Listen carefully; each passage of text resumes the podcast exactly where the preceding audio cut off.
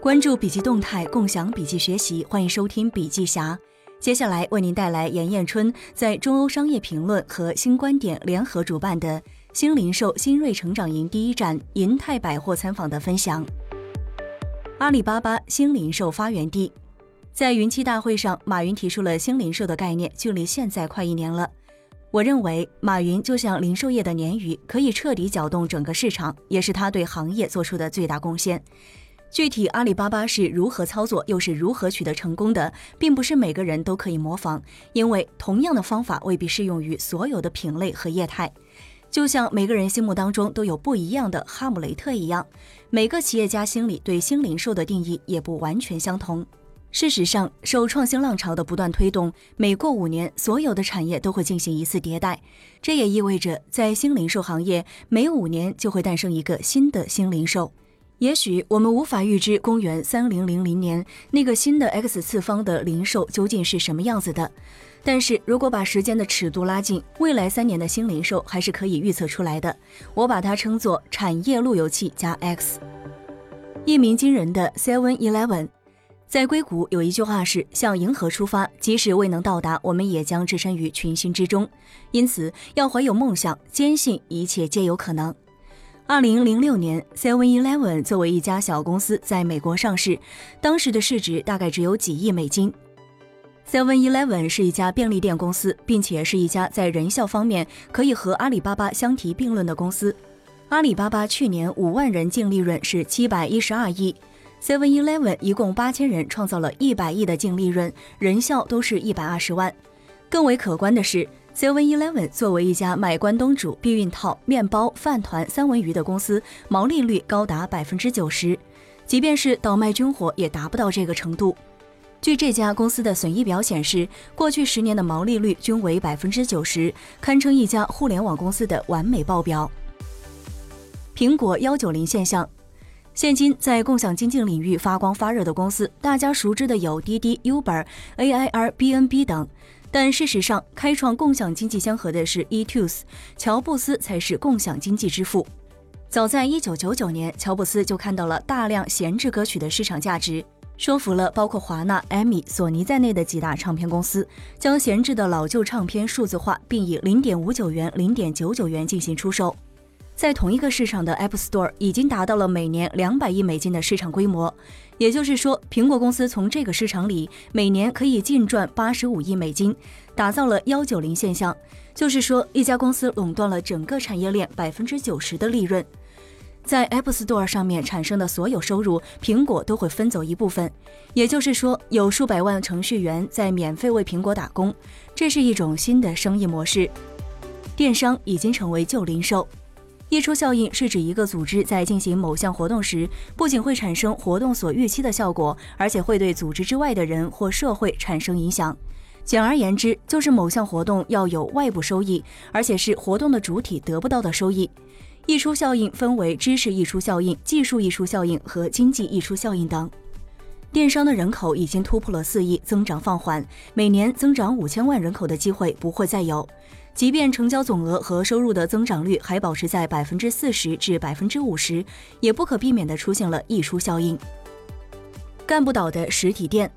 在过去，阿里认为电商遇上实体店，就像端机关枪的遇上了冷兵器，简直所向无敌。但是市场是不断变化的，那是阿里高管第一次意识到实体店是不可取代的。现在，零售市场到处都是京东和阿里的身影。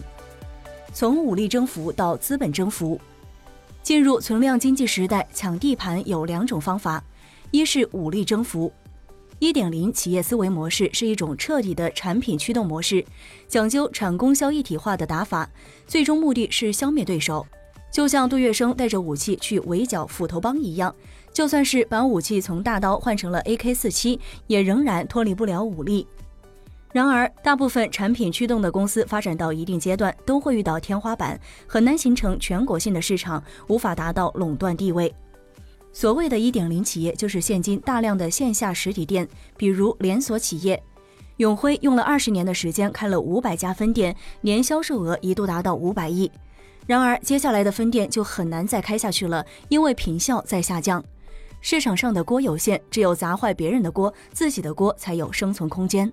二是资本征服。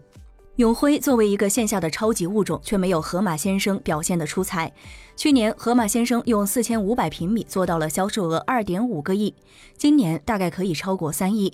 这就意味着河马先生比很多传统的卖场的坪效高出三至五倍。永辉意识到开新店很难，但是买很容易，这就进入了二点零的商业模式。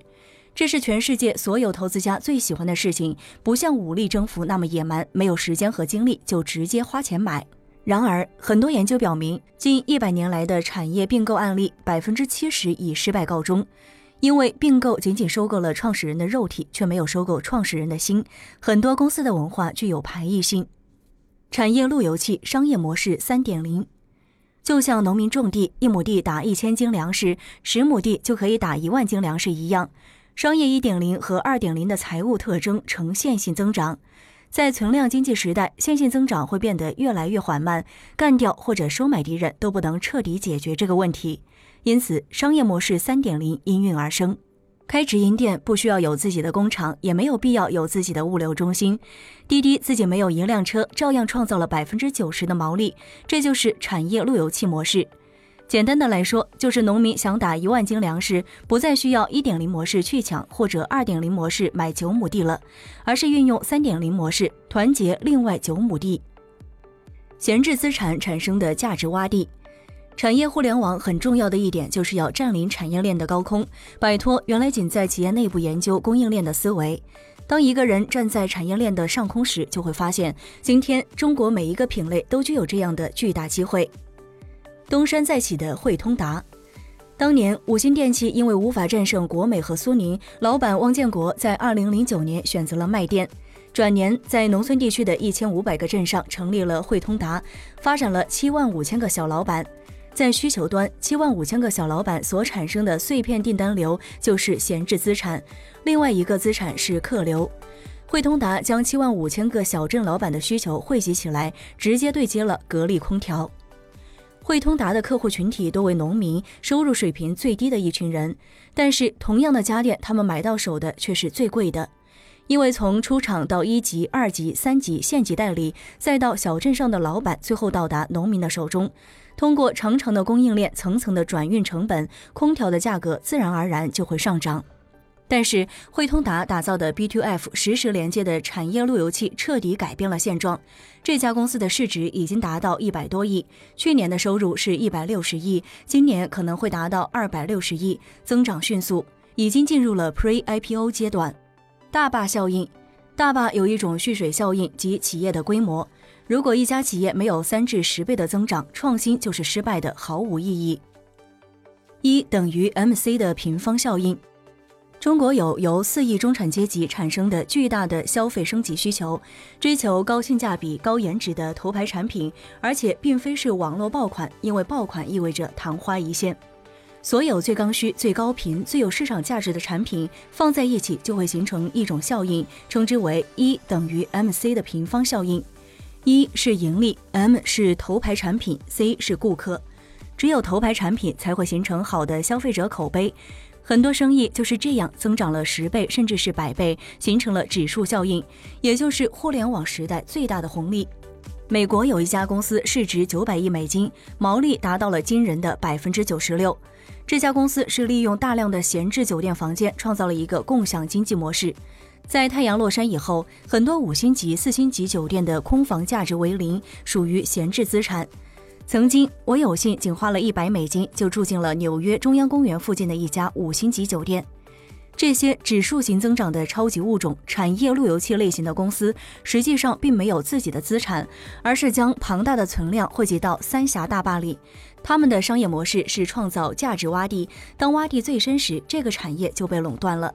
也许五十个洞庭湖仅有五十米深，但是五百个、五千个、五万个连在一起，就会产生最伟大的一等于 MC 的平方效应，市场就会牢牢地握在手中。成功案例：共享金三角。当初大搜车的创始人姚军红正是看到了我对 Seven Eleven 的分析以后，才理顺了自己多年来的创业思路，并着手打造了一个二手车的产业路由器。去年年底，大搜车获得了蚂蚁金服的一亿美金融资，并在当年创造了七百亿的商品销售总额，今年大概可以突破一千八百亿。这家公司共网罗了百分之九十有展厅的二手车商和百分之六十无展厅的二手车商。伟大的正弦波生意，正弦波生意是从高频刚需的市场切入，再融入低频的业务。高频要形成流量垄断，低频要形成利润垄断。理论上来讲，如果能将思想维度放大十倍，效率提升三至五倍，成本降到百分之三十至百分之五十，从任何一个角度切入都有可能成功。共享经济，共享经济体没有敌人。新零售加 X 是一个超级物种，从线性组织到指数组织是巨大的机会。一是打破一点零产供销、采供销一体化的自营思维，从自营走向共享，从交易走向赋能。作为产业路由器，做好连接、配对、洼地，将大量的人、货、仓进行大规模的数字化，形成智能配对能力。二是共享经济的三大特征。其实，共享经济是没有敌人的，唯一的敌人就是人们的自私。共享经济具备三大特征：共享的零售、赋能的零售和精准的零售。以上是由笔记侠为您带来的分享。如果您有行业动态的新鲜事想要分享给大家，可以发送给小霞。感谢您的收听，下期再会。